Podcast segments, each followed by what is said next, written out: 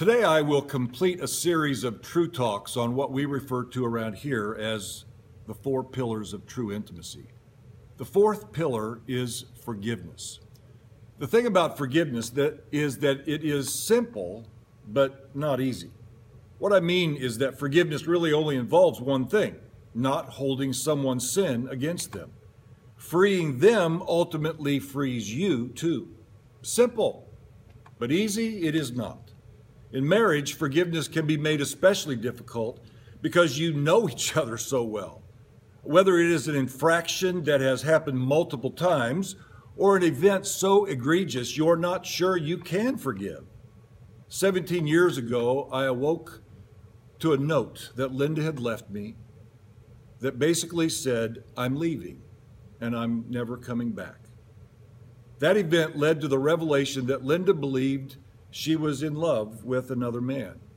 Life as I knew it was over, and I had no idea if my family and I would ever recover. The day I found out about the affair, I knew three things intuitively. One, that I was going to fight for Linda and our marriage. Two, I was going to forgive Linda no matter how painful. And three, I had to forgive the man that tried to steal my wife and destroy my home. It would be seven long weeks before Linda and I would be able to get into the specialist that I wanted to go to. I forgave Linda many times over those seven weeks while she fought against the addiction she walked into. We are living proof that forgiveness and restoration can happen even in the worst situations.